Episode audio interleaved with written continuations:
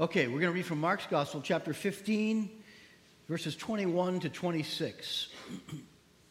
we're continuing on with our Ordinary to Extraordinary series, and we're focusing on an unusual character who's only mentioned here in the scriptures uh, a man named Simon. Sometimes we call him Simon of Cyrene. A certain man from, from Cyrene, Simon, the father of Alexander and Rufus, was passing by on his way in from the country, and they forced him to carry the cross. They brought Jesus to the place called Golgotha, which means the place of the skull. Then they offered him wine mixed with myrrh, but he did not take it. And they crucified him. Dividing up his clothes, they cast lots to see what each would get. It was nine o'clock in the morning when they crucified him. The written notice of the charge against him read, The King of the Jews. Let's pray for a moment. Lord God, thank you for gathering each of us here this morning. Our journeys all have some similarities, and yet they are unique. They're, they are unique to the road that you've had each of us on. With some, there have been great joys that have led us to this place, or habits. For some, there are moments of brokenness or desperation or pleading for help that has brought us to the place where we've gotten on our knees and we've, we've asked you to break into our lives. We come here for a variety of reasons today. We come to worship and to honor you as the God who created us and the Lord who's given us life and hope and salvation. We've come here to learn and to together explore your word in order that we might gain some greater understanding or a nugget of wisdom that helps us go through life. For some, we've come to meet others and to gather with those who love you, believing that when we add our voice to the mix of all of those others, that our worship is better and stronger and richer. Or as we fellowship around coffee and handshakes and, and just seeing each other's faces, that the light in our eyes is caught by others and that somehow it is greater together. We ask that you would also hear our prayers and as we lift our prayers, we ask that you would draw people to a saving knowledge of who you are and to an experience of knowing that you are with us day in and day out and that we would enjoy your fellowship most of all. We ask through our prayers that your will in this world would be revealed and be lived out and that it would conquer all other desires. We pray for those across the world this morning who are seeking peace for their homes or seeking safety or a, simply a place to get out of the conflict. And we ask that you would use us and Christians around the world to provide in this time and to provide hope. And we ask that you'd hear our prayers and that you would somehow intervene and, and bring calm and reason and discussion and even peace into the world. We recognize that peace is hard won, sometimes has to be protected in order to be enjoyed. And so we ask that we'd work through all the complexity of decisions that are made and countries that weigh in, and that our prayers would have something to do with the way that you operate in the world and in the way that you work out your will in this world. God, we lament the, the brokenness of our world this week. We lament the fact that uh, th- there is evil in the world and there are those who are bent on destruction. And we pray that you would restrain all of that and we know that we need you even more because of the brokenness of this world. Guide us in this time. Help us to learn and to learn more about Jesus and what it means to follow him today. It's in his name that we pray. Amen.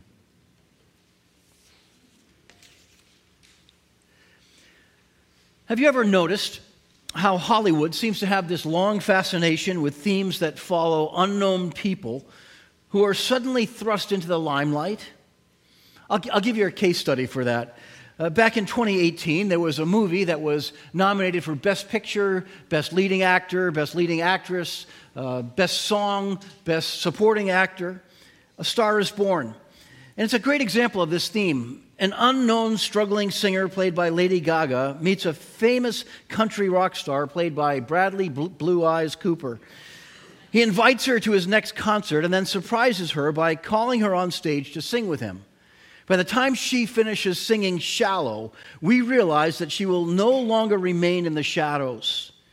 She's not only in the deep end, now she's in the spotlight, and her life will be forever changed.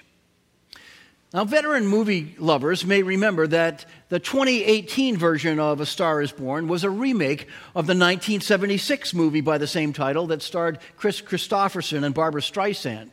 And the 1976 movie was a remake of a 1954 film by the same title that starred Ju- Judy Garland and James Mason.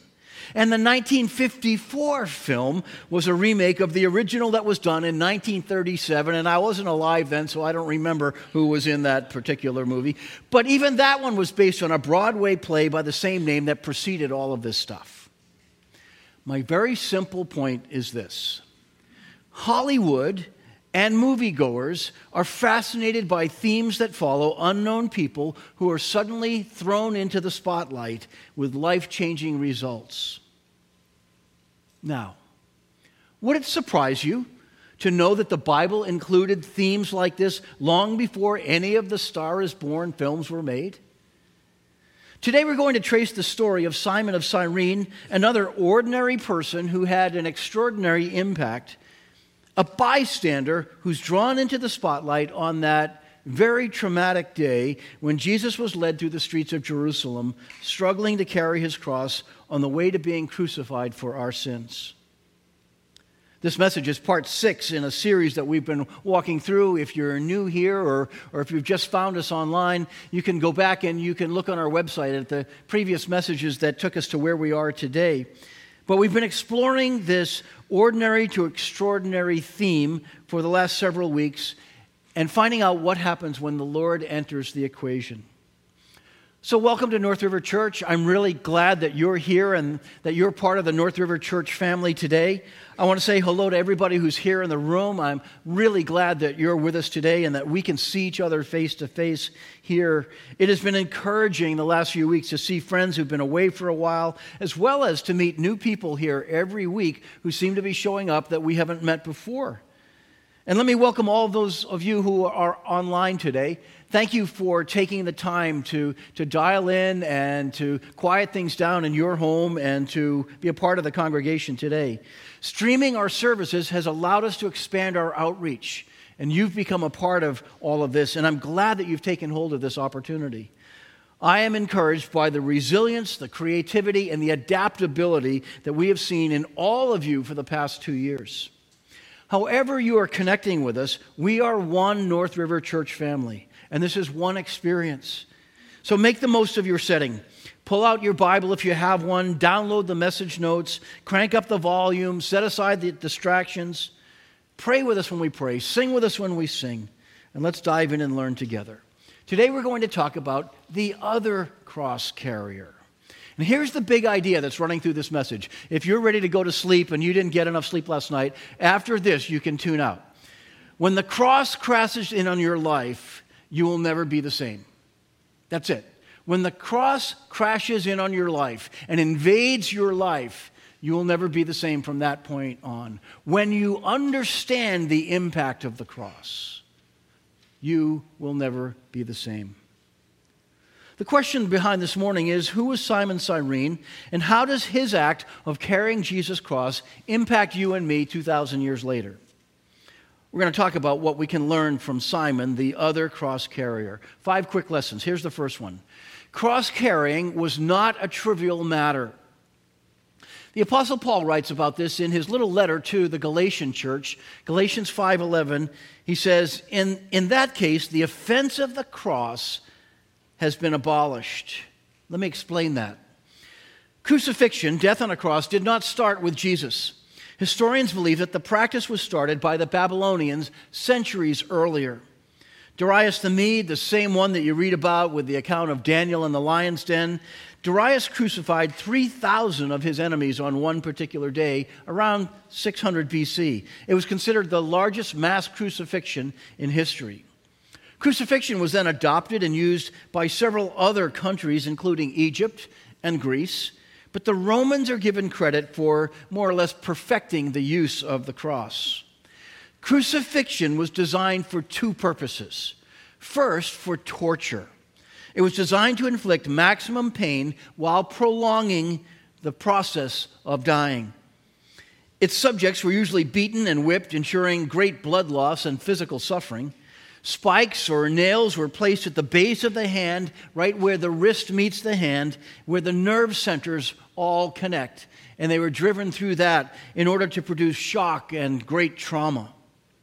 The second purpose was shame. Crucifixion was a form of execution designed to inflict maximum public shame people who were being crucified were stripped naked and then hung on that cross. They were hung in public places along roads where many people would walk by as a warning to others. And so this served as a deterrent for lawbreakers or anyone who would stand in the way of the power of Rome.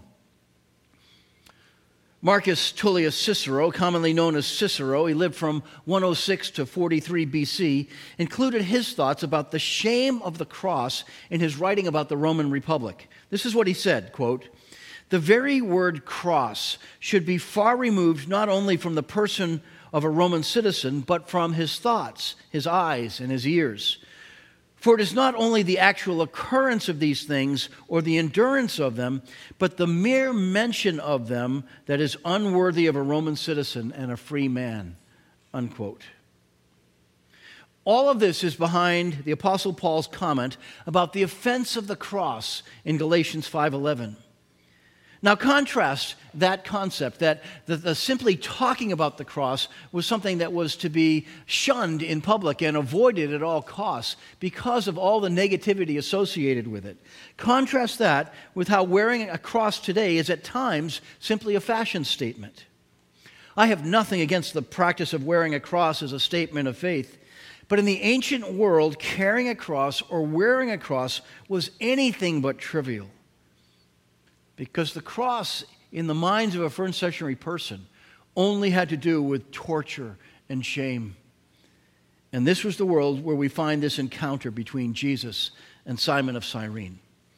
So the first lesson is that cross carrying is not a trivial matter. Here's the second. You never know when you'll be, car- you'll be called to carry your cross. Let me say that better. You'll never know when you'll be called to carry your cross. This section in Mark 15 opens with this one simple verse. A certain man from Cyrene, Simon, the father of Alexander and Rufus, was passing by on the way in from the country, and they forced him to carry the cross. Who was Simon of Cyrene? Simon was an outsider, just arriving in Jerusalem for the Passover feast. He was from Cyrene, a city in North Africa that was 900 miles from Jerusalem. Today it's called Tripoli in Libya. Cyrene was founded around 630 BC as a Greek colony. The Greeks had transplanted a number of Jews there to stabilize the community. It was estimated that by the time of Jesus, Cyrene's population was 25% Jewish.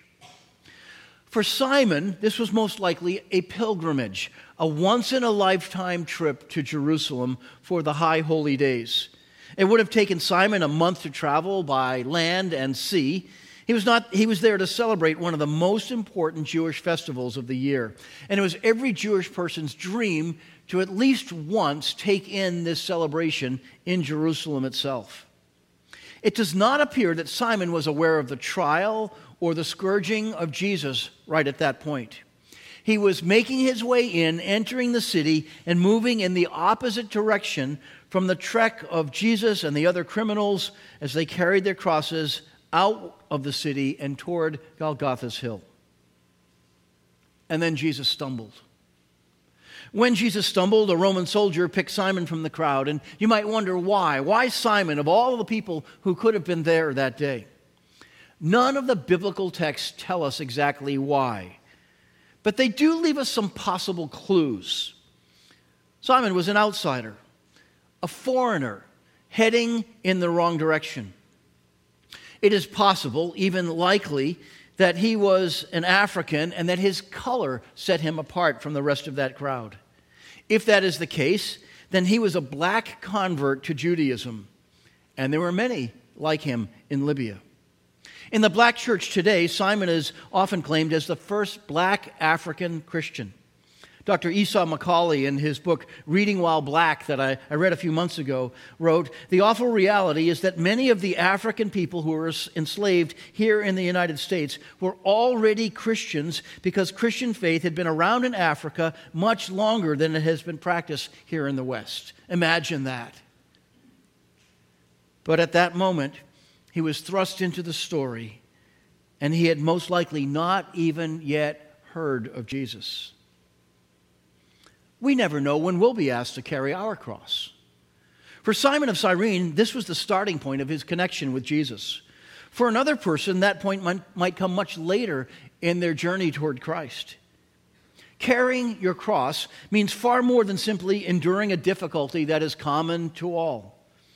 Carrying your cross means following Jesus by suffering for his kingdom or for his purposes or for him directly. This week, I read about a Christian missionary in Ukraine who was kidnapped by Russian soldiers. Her name is Valentina, and she works for a, a, an organization called Orphans Promise Ministry. So imagine this here's a person who is serving in Ukraine by taking care of orphans from this re- crazy war, and she's taken while serving others in the name of Christ. This is carrying your cross for Jesus. When the cross crashes in on your life, you will never be the same. And I will imagine that, that no matter what the outcome is with her life, she will never be the same. Cross carrying is not a trivial matter. You never know when you'll be called to carry your cross. Here's the third lesson we learned from Simon cross carrying is unavoidable for Christians. I didn't make that up. Listen to these words from Jesus, Matthew chapter 10. Whoever does not take up their cross and follow me is not worthy of me. Whoever finds their life will lose it, and whoever loses their life for my sake will find it. Jesus taught this long before that final Passover week. In Matthew chapter 10, Jesus was sending out his disciples on a training run. They were instructed to go from town to town proclaiming that the kingdom of God is near. And they were also given power to heal the sick throughout all the towns of Israel. At the same time that he was sending them out, Jesus also warned the disciples that he was sending them out as sheep among wolves. In part, Jesus was telling them about how they would bring the gospel to kings and to leaders around the world, but they would also experience rejection and persecution for his name. He told them that students are never above their master, so they would be treated in the same way that Jesus would be treated. Where Jesus was received well, they would be received well. And when Jesus was rejected, they would be rejected. The challenge to take up their own crosses falls within this context. Embracing the cross was the mission of Jesus, so embracing the cross becomes the mission of his followers. To this day, those who acknowledge Jesus will be acknowledged before his Father in heaven. That promise lingers. But the warning also lingers those who publicly disown Jesus will be disowned before the Father in heaven. Given this challenge, it is no wonder that Peter took his own words of denial so hard. How great that this wasn't the final chapter of the story of Peter and Jesus and their relationship. For Jesus restored Peter and clarified how his own destiny would also include a date with the cross. Cross carrying is unavoidable for Christians at some point in time. But here's a great lesson, a positive lesson. Cross carrying brings you closer to Jesus. Let's look at these verses in Mark 15 that we read a little while ago. Verse 22 says, They brought Jesus to the place called Golgotha, which means the place of the skull. Then they offered him wine mixed with myrrh, but he did not take it. And they crucified him. Dividing up his clothes, they cast lots to see what each would get. It was nine o'clock in the morning when they crucified him. So picture this Simon, at the moment that he's heading in the opposite direction of that parade of people carrying their crosses and the soldiers and all of those who cared who were following them, had no idea this was about to happen. He's just traveled 900 miles on a pilgrimage to celebrate Passover in Jerusalem. The Passover, of course, uh, commemorates God's redemption of his people from slavery in Egypt. And suddenly, he gets swept into God's greatest redemptive move of all time. Carrying the cross brought some costs to Simon. He'd come for the Passover celebration, but the moment he touched the cross, an instrument of death, the moment that he touched the blood of a condemned criminal, and at that point, that's who Jesus was in the eyes of Roman law. All of this instantly made him unable to approach the temple. He would be unable to eat and celebrate the Passover with anybody else, and he would be considered unclean and defiled ceremonially according to the traditions of those times. And yet, carrying the cross also allowed him to help Jesus. Think of this Jesus could carry the weight of the world's sins, but in that dark moment, he could not carry the weight of the cross. This is a paradox. It's meant to settle in our minds and make us think about the complexity of all of this. Blood loss and physical suffering had stripped him of the strength to be able to do that task. And so, for a few short moments, Jesus was re- relying on the human physical strength of somebody that he had never met before, never known before, this man Simon from Cyrene. Estimates put the weight of the crossbeam at about 100 pounds. So if he was only ca- carrying the crossbeam, as some think, it was 100 pounds. But they also estimate that the weight of the entire cross was about 300 pounds. So if Jesus was carrying the entire cross, it would have weighed about that much. I have a question for you. Have you ever attempted to lift that much weight? Have you ever attempted to lift 300 pounds? About 40 years ago, when I was playing football, I used to do a lot of workouts with weights, and some of them were squats. And the group of guys that I was lifting with, this isn't to brag, it's just to give an example. We would start with 300 pounds on a, on a bar, and we would do sets of 10 squats. And so you would, you would go down as low as you could and then come back up. And at the end of each set, I would try to go a little bit farther. On the 10th rep, I would jump. That's with 300 pounds on my back. And then on the next set, we'd raise that to 320 pounds. And then on the third set, we'd raise it to 340 pounds. And always in the last one, I would jump and try and get off the ground. After doing those 30 reps with more than 300 pounds each time, I was exhausted. And I'd have to sit down and ha- have to uh, get some rest. Now, can you imagine? That would be only about 30 steps worth of carrying 300 pounds. And Simon has to carry this weight. That Jesus, with blood loss and beating and exhaustion and no sleep the night before, had started to carry through the streets of Jerusalem and then upward on the hill of Golgotha. This was an impossible task. It was designed to break him down.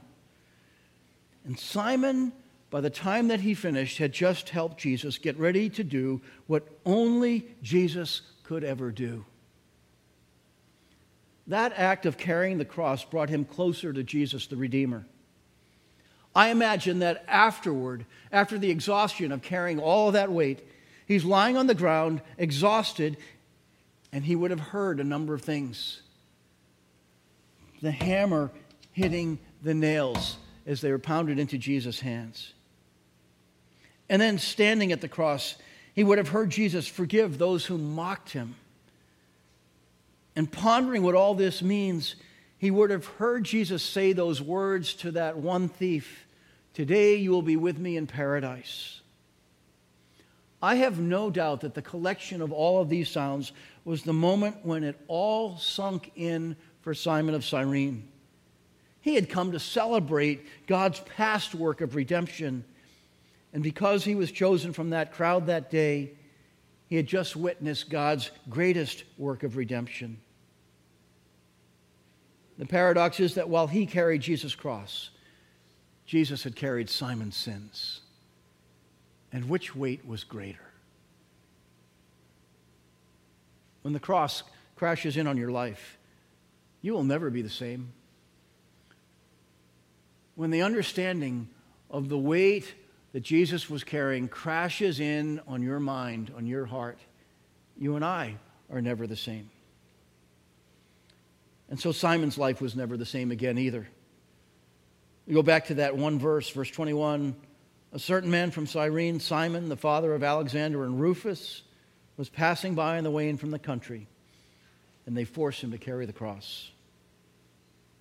Have you ever wondered why Simon and both of his sons are mentioned here by name? The Gospels include many people who were impacted by Jesus, but remain nameless. And then Simon of Cyrene shows up, coming from out of the country, a foreigner. And not only is his name mentioned, but both of his sons are mentioned too. This is not by accident. Mark, the writer of this gospel, expected that his original readers knew these people. And these were, these were na- uh, names that were commonly known. It's thought that Mark's gospel was originally written for Christians in Rome and that Simon's influence had reached that far and that his sons had reached that far too.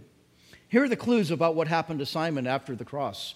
In Acts chapter 11, we're told that some Christians from Cyprus and Cyrene went to Antioch telling non Jews about the good of Jesus. Antioch became the second church ever to form.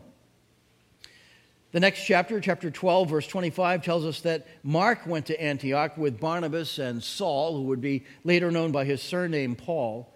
And the very next verse in Acts 13 1 reads this way Now, in the church at Antioch, there were prophets and teachers Barnabas, Simeon called Niger, Lucius of Cyrene, Manaen, who had been brought up with Herod the Tetrarch, and Saul. In Latin, that word Niger meant black. In other words, there was a Simon or Simeon who was black, who was listed next to Lucius of Cyrene among the teachers in the church of Antioch. This makes Simon Cyrene an African Gentile who first embraced the God of Israel and the Jewish people, and who then became a Christian at the foot of the cross, and who also became one of the leaders of the first multicultural missionary sending church in existence. How would Simon of Cyrene become a teacher in the church so quickly? What would he have to offer? Well, he was a direct personal witness of the cross. He had touched and held the cross and carried the cross of Jesus.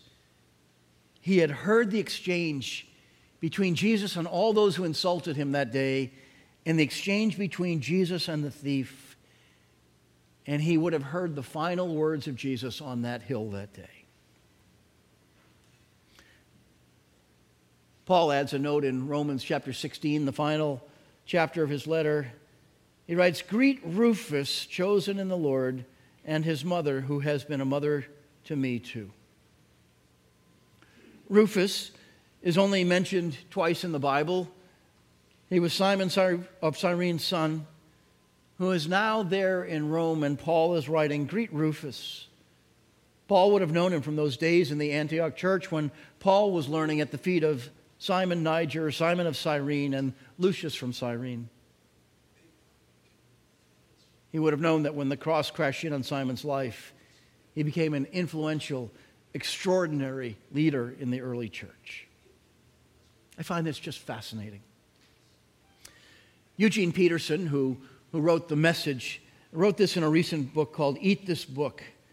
He says, We open this book and we find that page after page, it takes us off guard, surprises us, and draws us into its reality, pulling us into participation with God on His own terms. So it shouldn't be all that surprising that we will meet people who are unknown and ordinary, who all of a sudden are thrust into the, spot, into the spotlight and their moment of comprehending the cross takes them into a whole new reality. When the cross crashes in on your life, you will never be the same. Here's my question for today Has the cross and its understanding crashed in on your life?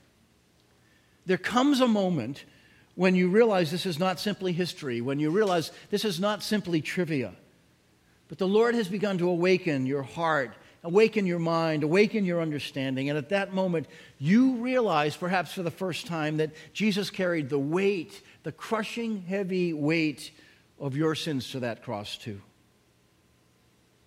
And if this is true for you this morning, where in a whole new way this reality is crashing in on your thinking, it's time for you to openly put your faith and trust in Jesus. I wonder if you'd pray with me for just a moment. God, thank you for this example of Simon who didn't expect to be there that day, who didn't ever expect to carry the cross of Jesus, whose life was interrupted, whose celebration was ruined by carrying the cross, and yet whose life was set on a whole new trajectory because of proximity to Jesus that forced him to think about what the cross was and how amazing the results of the cross continue to be.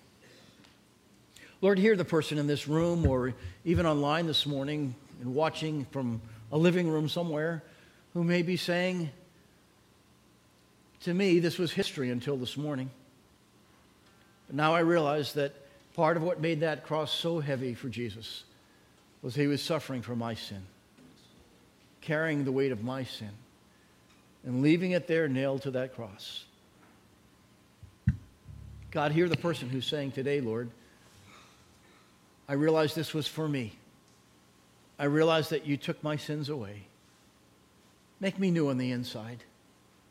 Give me the new life that we see in, in Simon of Cyrene that gives him a purpose, that gives him a mission, that gives him hope from within, and that transforms something as ugly and as traumatic as the cross into a symbol of hope. Allow that to be my source of strength. Allow Jesus to be my source of hope from this day forward. Help me to discover what it means to follow Jesus today and every day. And Lord, I pray that you will bless the rest of us with a deeper understanding of what Jesus has done for us. And fill our thoughts with reminders of those moments when the reality of the cross crashed in on our thinking, on our understanding. And renew within us the desire to live that new life in great appreciation. Thank you, Lord, for allowing us to be here today, to sing and to worship and to focus in on Jesus together. For it's in His name that we pray and that we approach you, and we look forward to seeing you one day. In the name of Jesus, Hey, we have one final song that we're going to sing on the way out, but thanks for being here and for making this a part of your day.